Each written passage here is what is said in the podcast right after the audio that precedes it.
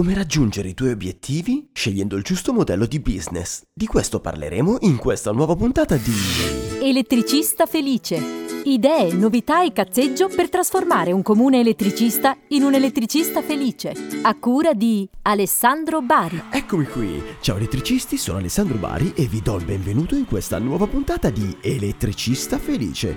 In questa puntata parleremo di modelli di business. Ma che cosa sono questi benedetti modelli di business? Su Wikipedia dice questo.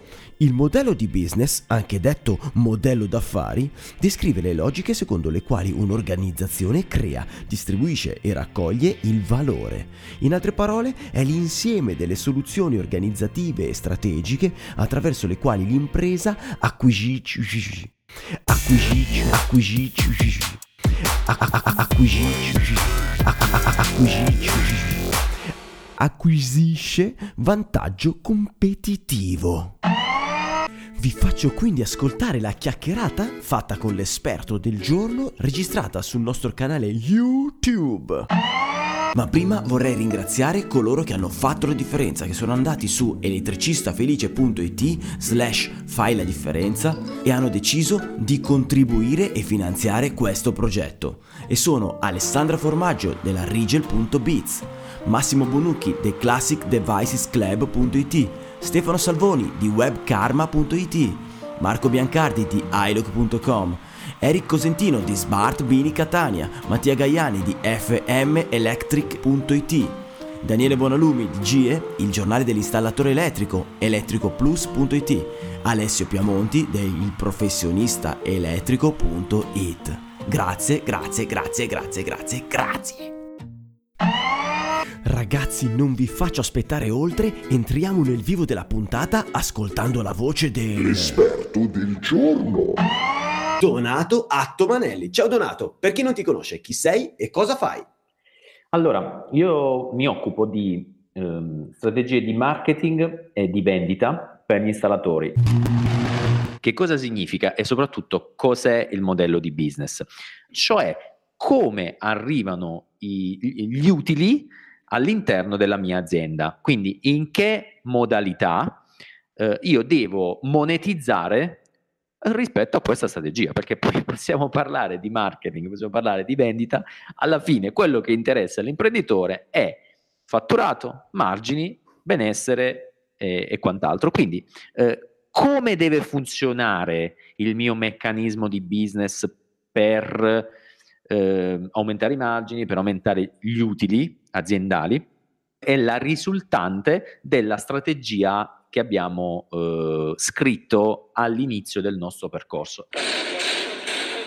Per quanto riguarda gli installatori, esistono più modelli di business nel eh, nostro lavoro? Sì, esistono diversi modelli di business, tantissimi altri potrebbero ancora nascere che non si conoscono, ma il problema è che noi oggi siamo abituati a pensare rispetto a quello che c'è stato passato nel tempo.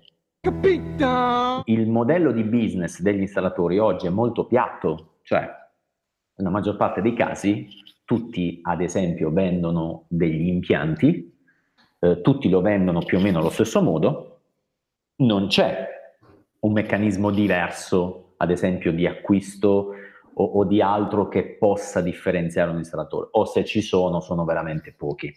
Questa cosa qui addirittura eh, eh, spaventa gli installatori, eh, perché quando sul mercato arrivano dei provider che propongono delle soluzioni diverse da quello che si è sempre fatto, vengono addirittura attaccati duramente.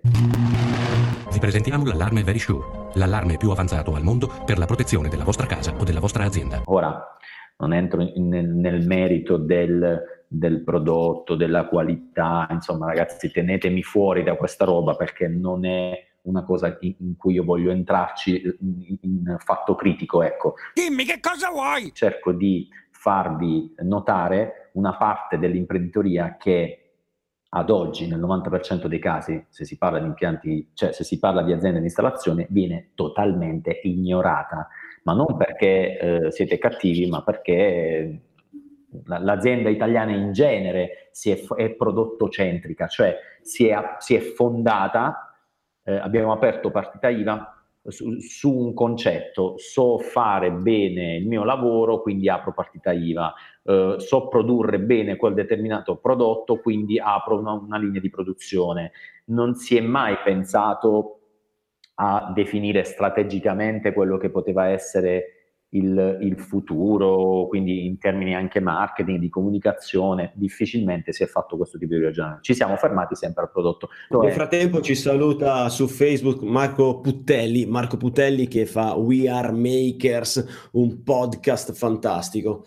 Chiusa la parentesi, ciao Marco. Okay. Ciao Marco. Eh, e... Senti un attimo, eh, hai una sorta di, eh, non lo so, elenco dei modelli di business che si possono applicare nel nostro lavoro?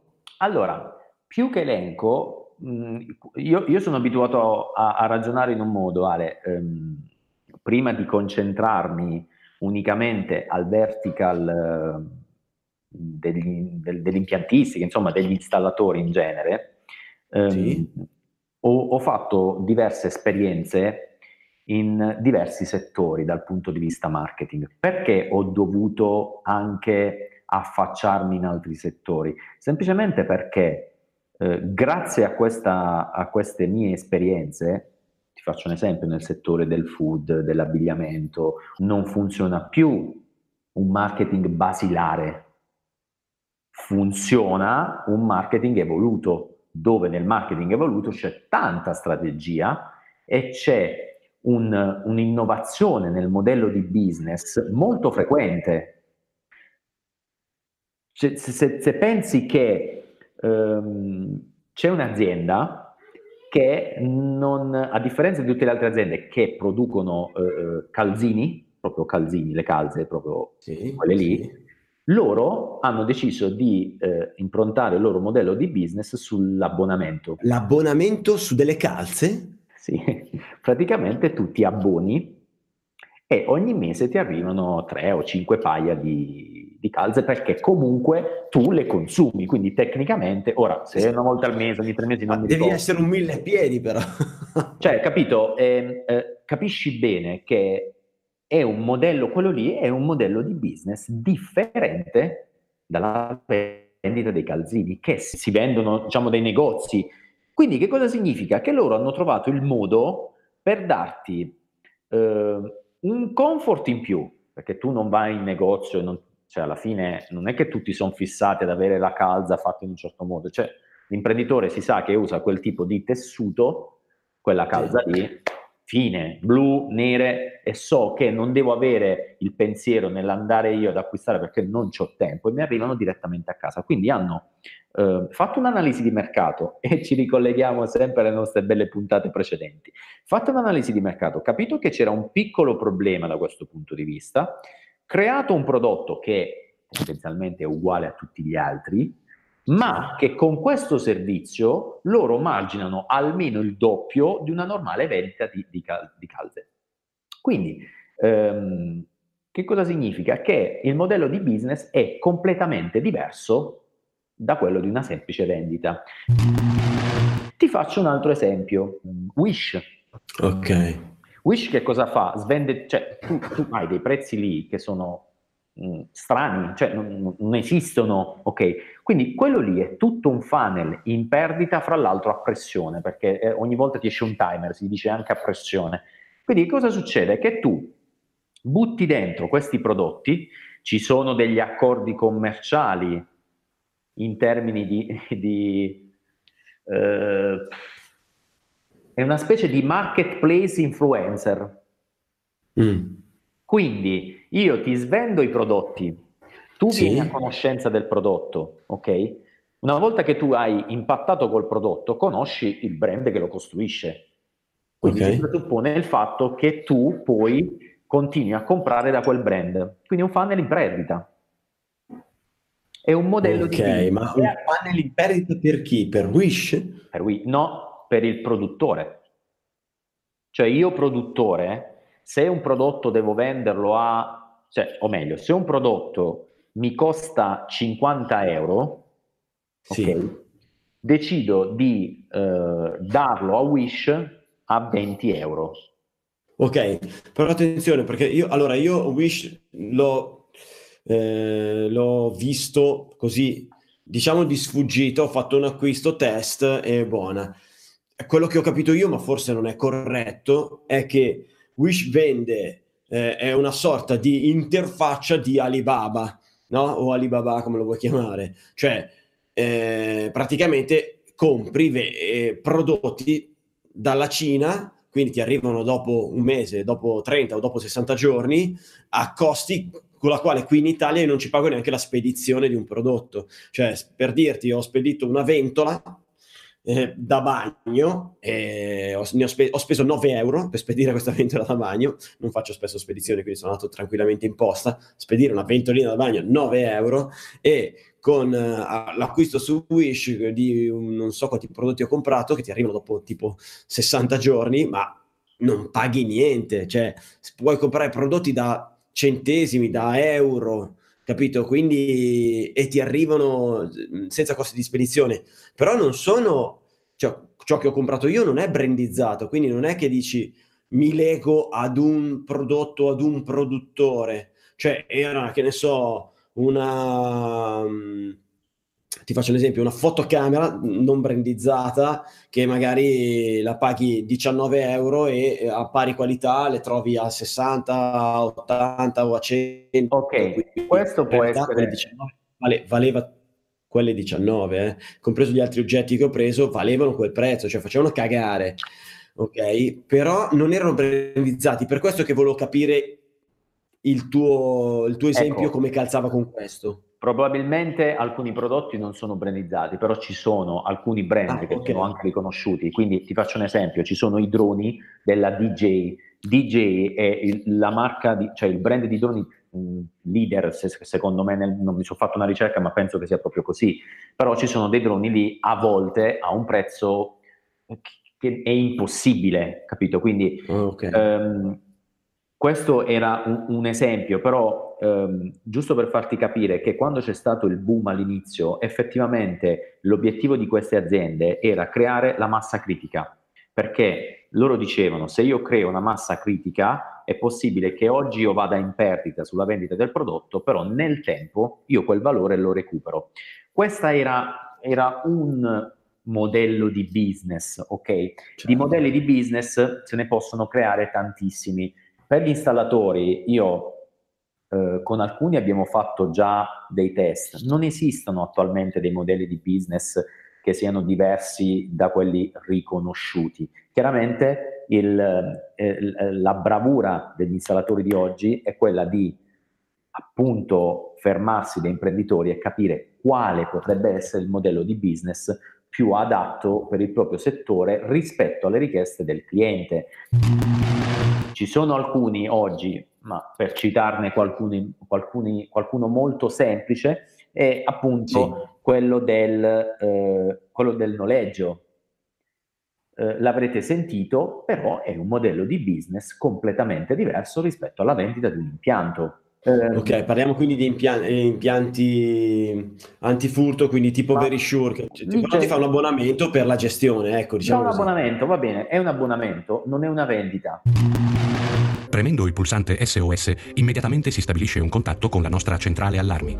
Quindi, sì. che cosa succede nella testa del cliente? Che ehm, io sto pagando un abbonamento e quindi sto pagando un servizio, mi sta bene, non mi interessa comprarmi un hardware che parla di antifurto.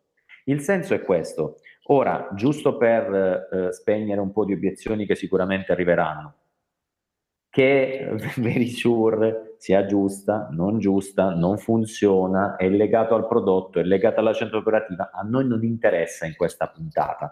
Io vi sto solamente spiegando di sì, ma non, non, è quello il ragionamento da fare, almeno con me. Il punto, okay. il punto che io dico è che eh, è risultato vincente non tanto per il prodotto effettivamente, che poi funziona, okay. eh, su alcuni punti di vista mi hanno detto che funziona, però non voglio entrarci. Um, il punto è che ha funzionato perché la proposizione del modello di business è diversa. Io sono diverso, io sono diverso, io sono diverso, io sono diverso da voi. Quindi nel momento in cui tu cambi rispetto, se ci sono 10 persone che hanno portato un preventivo e di queste 10 una mi, mi, mi fa la, una proposta che non è il semplice acquisto come quella di tutti gli altri, io ci penso e se la proposta è stata fatta con strategia, quindi significa che a chi l'ha fatta sa cosa può andare bene al target, allora viene sposata. Ok? Quindi um, questo è quello che uh, do- dobbiamo pensare in termini di modello di business. Non possiamo fermarci alla vendita dell'impianto e basta, perché questo è quello che ci hanno passato, non solo, ci hanno passato anche un concetto non esplicitamente, ma implicitamente, che l'impianto nuovo è l'impianto su cui devo puntare, fatto l'impianto nuovo, eh, vaffanculo al cliente, vado a prendere il nuovo impianto. Il nuovo impianto. Tu stesso okay. hai un modello di business, a quanto io sappia, me l'hai raccontato, che è diverso dagli altri. Cioè tu hai un modello di business okay. che punta, se non mi sbaglio Ale, sulle manutenzioni. Eh sì, fa parte di uno dei test che ho fatto. Eh, mi è piaciuto prodottizzare la manutenzione, la riparazione dell'antifurto. Perché ho notato questa cosa qua, cioè questa che stai dicendo tu, cioè la maggior parte tende a venderti l'antifurto e ho visto che nella vendita dell'antifurto è, mm, è pieno il mercato di persone che eh, puntano molto sul prodotto e per vendere quel prodotto eh, abbassano molto il prezzo. Quindi ehm, per subentrare da un lato vabbè, eh, dovresti abbassare il prezzo o fare uno sforzo enorme per ehm, rendere visibile il tuo valore, quindi la tua soluzione. Altrimenti andare a occupare un altro pezzetto che è quello di cui mi occupo io che mi piace di più, che sono le riparazioni. Quindi mh, ci sono dei punti fondamentali nella riparazione che mi piacciono. Uno, nel senso che te hai la necessità di riparare, quindi hai l'urgenza. Quindi senza che tu nel tuo, cioè per vendere l'impianto e creare l'urgenza, cosa dici? Eh, fino questo prezzo te lo posso fare fino a questo giorno, capito? Allora vai a creare l'urgenza. Invece se tu fai una riparazione, hai, l'urgenza già esiste. Due, perché proprio vabbè, mi appaga personalmente, e prodottizzando eh, quel tipo di servizio, cioè cosa vuol dire? Eh, lo scorporo dal vengo lì, ti faccio la riparazione, questo è il materiale e questo è la manodopera, lo, lo rendo prodotto, cioè tu trovi questa scatola nello scaffale, quando vai a cercarlo, tu hai l'urgenza di risolvere il problema, io ti dico, guarda, io risolvo il tuo problema a questo prezzo fisso. Cioè, questo prodottizzare il servizio, quindi risolvo il tuo problema se acquisti questo oggetto, che è la soluzione, a prezzo fisso, ho scoperto che è molto molto apprezzato. Eh, ti permette di eh, ottenere ehm, e organizzare dei lavori molto bene con, un, con il margine giusto, non voglio dire un alto margine, con il margine corretto. Un margine che a volte quando vendi la manodopera non riesci a raggiungere. E, e perché molto spesso ehm, è difficoltoso far accettare la manodopera ad alcuni clienti, mentre quando acquistano un prodotto e intanto vedono, nel mio caso vedono proprio il prezzo, come sul banco del, uh, supermercato, vedono il prezzo, eh, vedono le caratteristiche, decidono di acquistare il prodotto, che il prodotto è la riparazione al loro antifurto. Eh. Quindi loro, eh, quando mi contattano, sanno già cosa devono spendere, non c'è quella discussione. E, ehm, e un calcolo sulle medie mi, eh, mi, produce un guadagno più alto che non vendere direttamente la riparazione. Ovviamente in alcuni casi io eh, posso perderci, nel senso che ho molte ore per riparare quell'impianto, in altri casi invece servono, serve poco tempo, eh, quindi nella media questo mi ha portato un maggiore, un maggiore, un, uh, maggiore guadagno eh, e quindi riesco a gestire bene le riparazioni. È, il maggiore guadagno per me non significa avere più denaro in tasca da spendere eh, per uh, cambiare colore al Porsche, ma per me un maggior guadagno significa che io posso dedicare tutto il tempo necessario a farti la riparazione perfetta. ok? Ehm, perché ho i margini corretti per poterlo fare, capito? Non, senza sfruttare eh, i collaboratori e senza metterti materiali del menga, cosa che magari vedo quando c'è un riparatore che deve stare entro certi prezzi, poi ti mette la batteria che ti esplode dopo un anno, cioè, ma è giusto che sia così. Fischia, se te compri le cagate, pensi di, di, risolvere tutto con, con due centesimi, forse qualche errore lo fai. Bravo! Bravo! 92 minuti di applausi! Quindi eh, sostanzialmente hai riassunto eh, tutto quello che abbiamo detto nelle puntate precedenti. Cioè tu che cosa hai fatto? Hai fatto una ricerca di mercato. Hai detto gli impianti, faccio impianti? Mm, no, perché le ricerche dicono che gli impianti guadagno meno che una riparazione. Ok, faccio le riparazioni. Quindi già il primo step l'hai fatto, hai fatto ricerca di mercato. Nel secondo step hai fatto la strategia. Faccio un prezzo che è questo, così e ti fai tutto quel ragionamento. Dopodiché sicuramente avrai una tattica interna, un metodo per velocizzare in un certo senso queste manutenzioni, queste riparazioni e quindi hai creato un modello di business. Capisci? È diverso, ti porta eh, i, va- i, giusti vantaggi, quelli che sono i, i vantaggi per te, che possono essere tempo da dedicare alle tue cose, eh, in più, quindi puoi stare a casa a registrare il punto, cioè puoi fare quello che vuoi in più, hai anche un margine di guadagno più alto. Quindi questo è quello, questa è la, è la semplificazione, se vogliamo, di un modello di business. Cioè, non sto dicendo che ognuno ora deve, eh, per, per, per vincere nel mercato, deve subito fare un modello di business. Il modello di business non è altro che una risultante perché noi corriamo tutti i giorni e non ci fermiamo mai a pensare a cosa sarebbe veramente eh, vincente e nuovo da creare sul mercato. Ma se noi, come ho detto in altre puntate, ci ritagliassimo del tempo per fare gli imprenditori e leggessimo un po' quelle che sono le ricerche e i fabbisogni, ma sai di tutto quello che gli installatori fanno quanti business model, quante strategie possono venire fuori su ogni cosa, su ogni cosa. Hai un problema con l'illuminazione all'esterno della tua casa? È una strategia. Hai un problema con gli È un'altra strategia.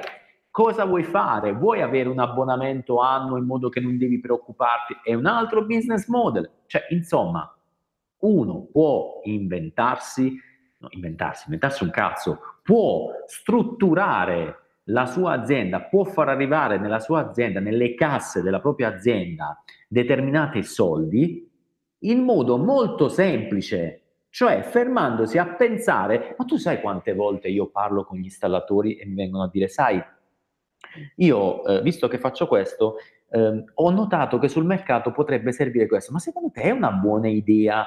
Ma cazzo sì che è una buona idea, Chiaramente poi rispetto all'idea devi implementare qualcosa per poterlo A spiegare, B eh, farlo comprendere, C farlo acquistare.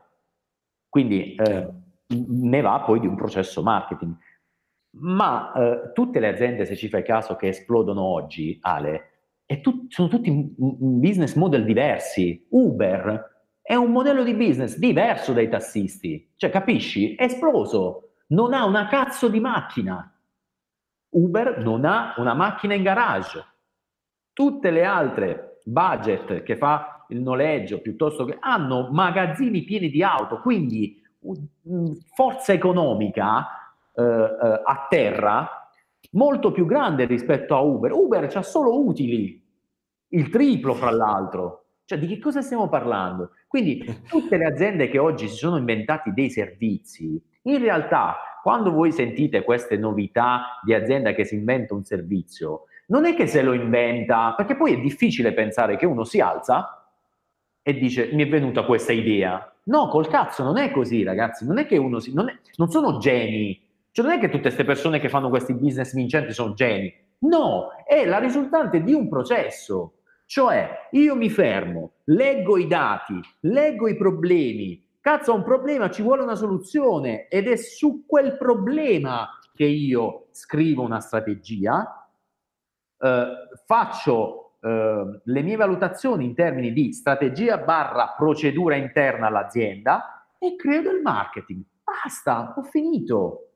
Cioè Airbnb eh, è uguale, è un business model totalmente diverso da qualsiasi altro business, cioè che, che, che, che può trattare lo stesso argomento, intendo. Chiaro, Quindi, eh, eh, ma di, quanti nomi possiamo fare? Negli ultimi anni, quanti ne sono nati? Quanti?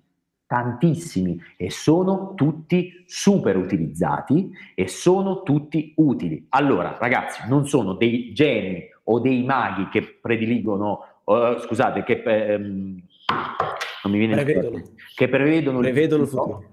È semplicemente che sulla base di dati uno crea una soluzione. Fine. Ma chissà quante cazzo di soluzioni ci saranno nel nostro settore da inventare, da inventare, che non è inventare da zero, ma è semplicemente da mettere giù.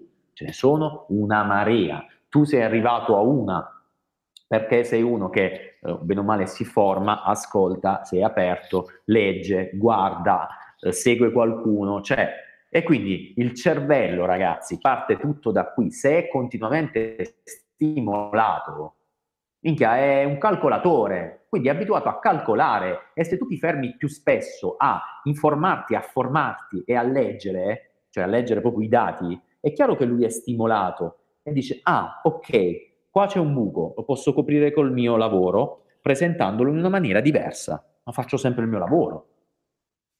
Attenzione, allora io ad esempio ho notato questa cosa qua eh, tra i colleghi, ma anche tra amici che fanno, che ne so, hanno imprese edili piuttosto che idraulici, eccetera. Molto spesso eh, noi siamo abituati a uscire di casa con un elenco di problemi da andare a risolvere e rientriamo in casa 12 ore dopo. E poi è sempre la fatturazione, la, mm, i preventivi, è tutta una serie di cose da fare, nonché avrai una moglie e dei figli con il loro carico di problemi da gestire o il loro carico di abbracci da offrire. E, ehm, e quindi il tempo è la prima cosa che eh, senti di non avere, di non possedere. E cosa accade? Il giorno dopo si ripete più o meno allo stesso modo. Io questa cosa l'ho sempre riscontrata, no? E quindi giorno dopo giorno tu lavori, lavori parecchio e costruisci in questo modo la tua vita con uno stipendio. Però una cosa che ho notato è che le persone in questo modo guadagnano del denaro così, con cui vivono, ma non costruiscono l'azienda, cioè non si soffermano mai a pensare come faccio io a far crescere l'azienda, cioè se io resto in, questo, in questa situazione che per carità lavori sempre, lavori costantemente, bene, tanto di cappello, i tuoi clienti sono contenti, hai i soldi necessari per toglierti degli sfizi, benissimo. Però questa cosa a me personalmente mi ha spaventato. No? Sono arrivato a un certo punto della vita, adesso ho 44 anni, eh, dove mi sono spaventato e ho detto non riuscirò a salire sempre su una scala, non riuscirò a fare sempre quello che faccio adesso, o, o, meglio, se dovesse succedermi qualcosa a me fisicamente, come possono i miei figli continuare ad andare a scuola o partecipare ai corsi piuttosto che avere sempre costantemente un tetto sopra la testa e il cibo dentro il piatto? Questa cosa a me è spaventato e allora ho detto se io continuo a lavorare 12 ore a fare tutte queste queste cose nulla e non potrò mai assicurare il benessere, ehm, non in senso monetario, ma di vita ai miei bambini. Ehm, perché non sto costruendo, di fatto non sto costruendo niente, cioè fermo io, non c'è più niente, non resta più nulla, non restano soldi, non, non c'è l'azienda. Non... E allora ho iniziato a dire, ok, devo prendermi il tempo per costruire l'azienda. Cosa vuol dire costruire l'azienda? Vuol dire quello che stavi dicendo tu, quindi dalla formazione o al comprendere cosa a me fa stare meglio e cosa ehm, può ehm, continuare a produrre eh, beneficio all'azienda senza necessariamente eh, me all'interno di questo ingranaggio, cioè e quindi imparare a delegare eh, è una prima azione L'altra è eh, ridurre tanti costi inutili e quindi eh, ci permette di avere tasche dell'azienda e che sono anche più soldi da investire.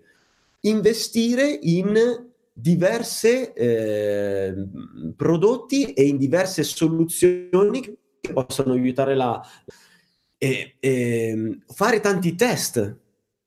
Quindi eh, prima devi sempre avere del margine per poterlo fare, ma tutto il margine parte dal, dal tempo che ti procuri e, e, che devi riuscire a procurarti. Io mi ricordo che ho iniziato dicendo, ok, segno in, ag- mi ricordo, segno in azienda il venerdì come occupato.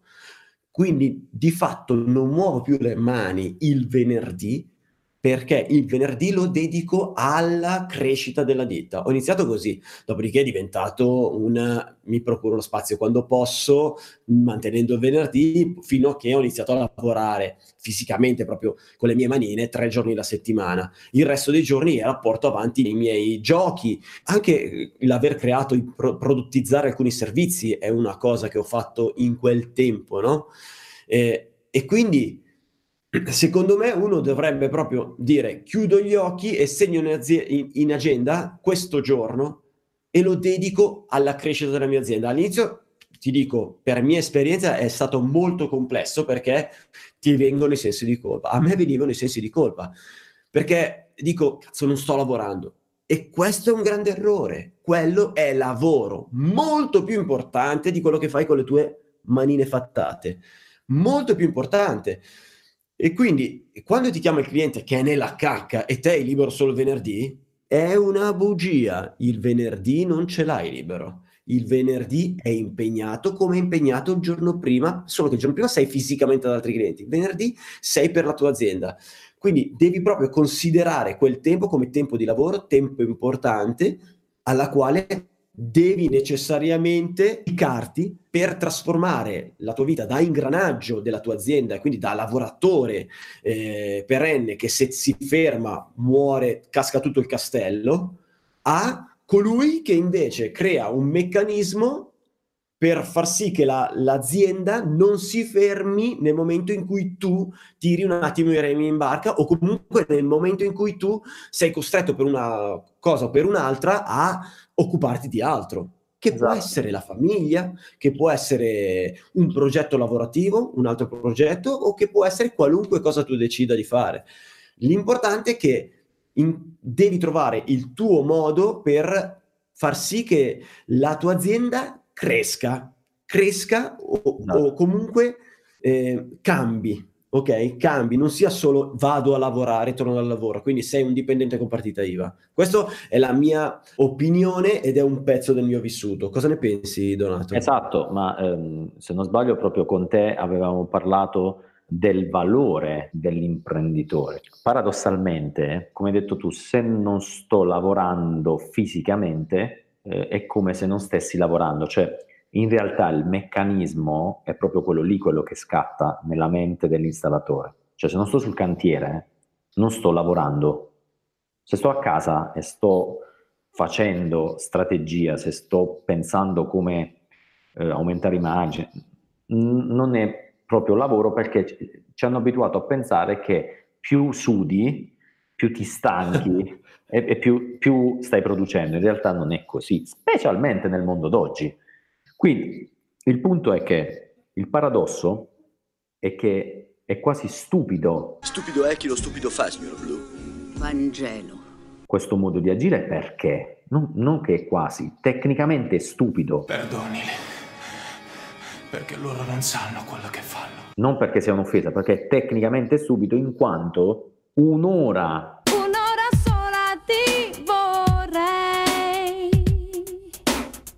un'ora di un dipendente o di un collaboratore ha il valore di, che ne so, 10 euro, ok? Che sta lì a passare i cavi, a, a installare.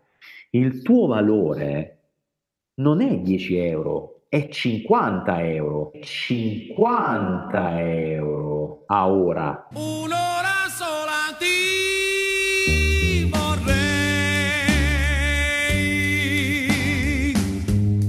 a ora. E se tu lo impegni quel tempo per passare i cavi, stai sfruttando un, un top manager della Ferrari a eh, spazzare eh, nel, nella carrozzeria di zio Pasquale. Sì. Cioè, no, no, è stupido tecnicamente. Quindi questa è l'idea che dovete controinnescarvi nel momento in cui pensate che non state lavorando. No, no, tu lì stai veramente lavorando per quello che l'azienda dovrebbe pagarti, cioè il manager della tua azienda.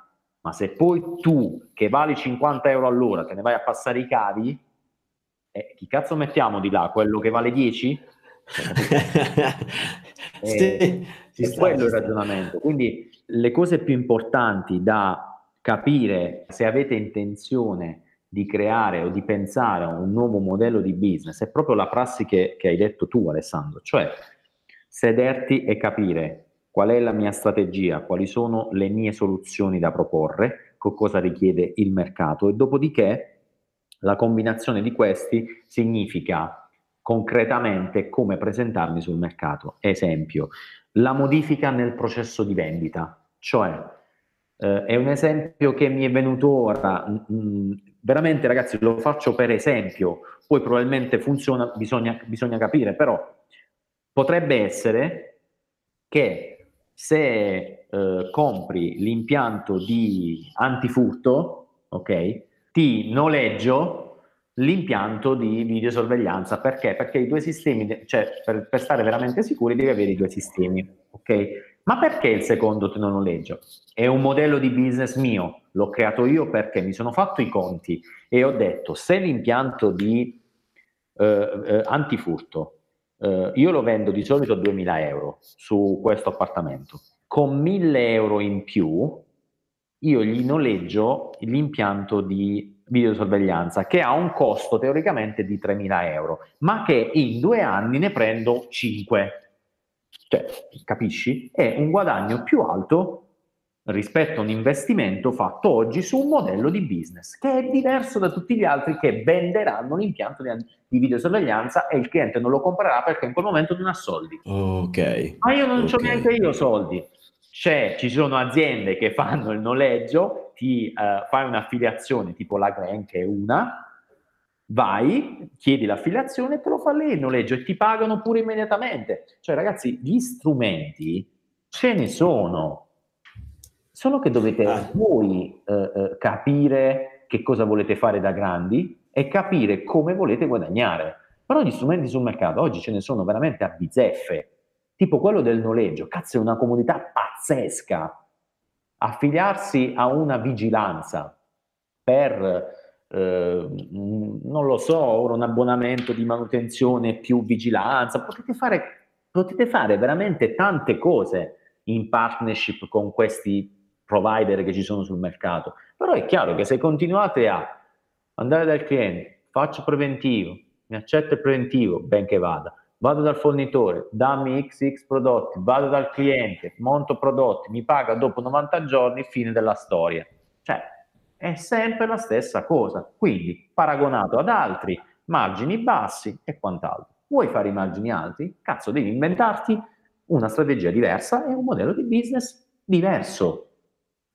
Cioè, capisco che è difficoltoso, eh, ma io che ci posso fare? Cioè, se il mercato di oggi non è più così automatico, e cosa ci possiamo fare noi? L'unica cosa che possiamo fare è accettare l'idea che siamo imprenditori e fare quelli per cui siamo nati, cioè gli imprenditori. Se a un certo punto ti accorgi che non lo sei, ma fai sempre in tempo. Non è detto che ognuno di noi debba fare l'imprenditore. Posso anche essermi sbagliato sulla concezione di imprenditoria, me ne accorgo, perché ti ripeto che l'imprenditore è quello che rischia, investe e non che eh, eh prima c'ho i soldi e poi investo. No, no, investe, intraprende, eh, fa cose nuove, si ferma a progettare e quant'altro. Tutto il resto sono chiacchiere da bar, non è imprenditoria. Certo. Ecco perché parliamo di dipendenti evoluti e parliamo di dipendenti con partita IVA. Poi la gente si offende, ma io cosa ci posso fare? Cioè, se, se, la, se, se la, definizione di imprenditore è quella e, e, e tu non lo fai, Cazzo, non lo fai, quindi non posso io eh, associarti a un ruolo che non fai. Se tu non sei manager della tua azienda, non sei imprenditore. Fine, punto. Puoi offenderti quanto vuoi. Se tu non hai una laurea in chirurgia, non sei un cazzo di chirurgo. Fine. Non puoi dirmi altro. C'è la laurea in imprenditologia? Eh, il problema è che non c'è. Il problema è che non c'è, Ale. Il problema è che negli altri stati, bene o male, ti insegnano a fare sta roba prima di aprire partita IVA.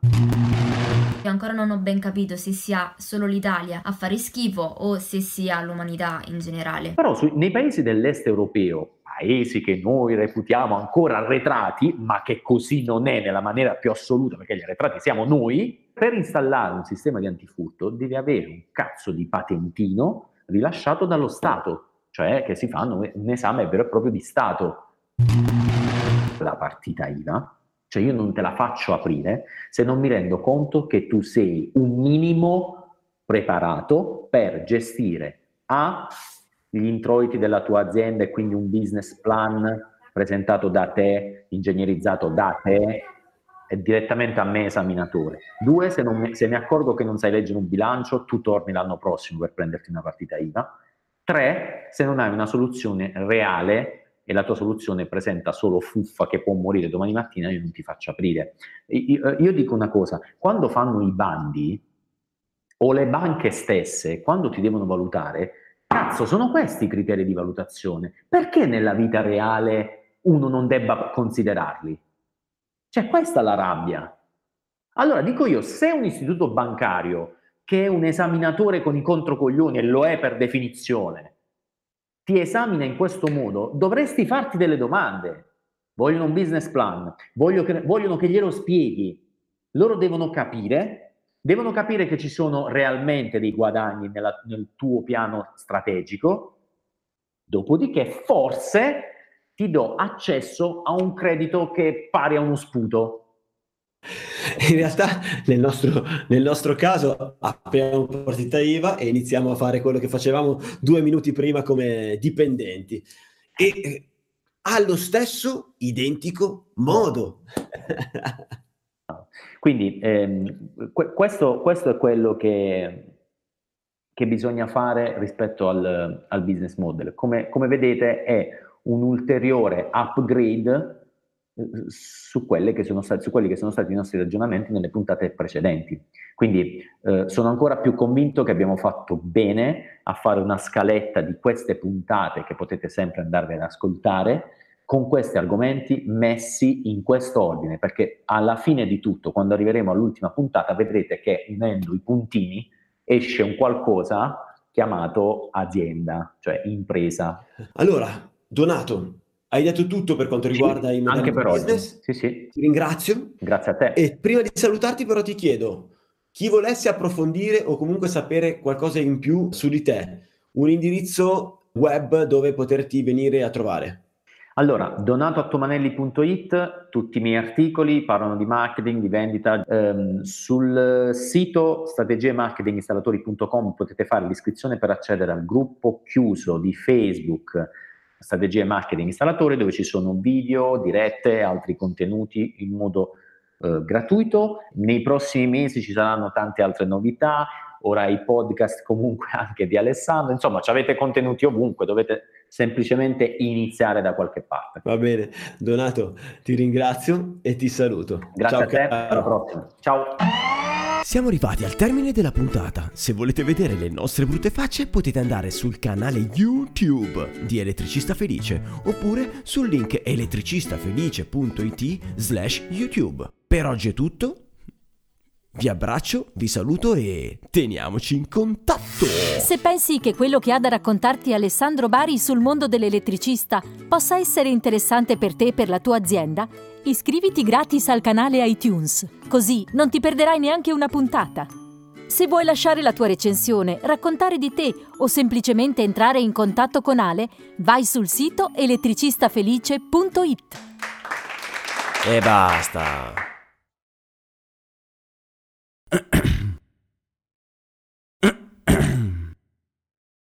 Ciao, sono Elettra, l'elettricista donna. Fare impresa è molto facile. Io sono bravissima, nel senso che me la faccio proprio tutta l'impresa. Ciao.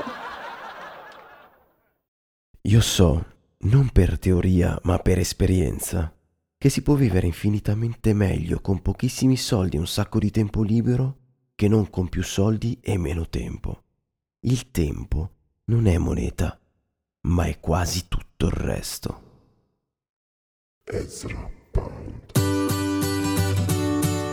Se ti è piaciuta la puntata, manda il link ad un collega. Ga, ga, ga, ga, ga, ga.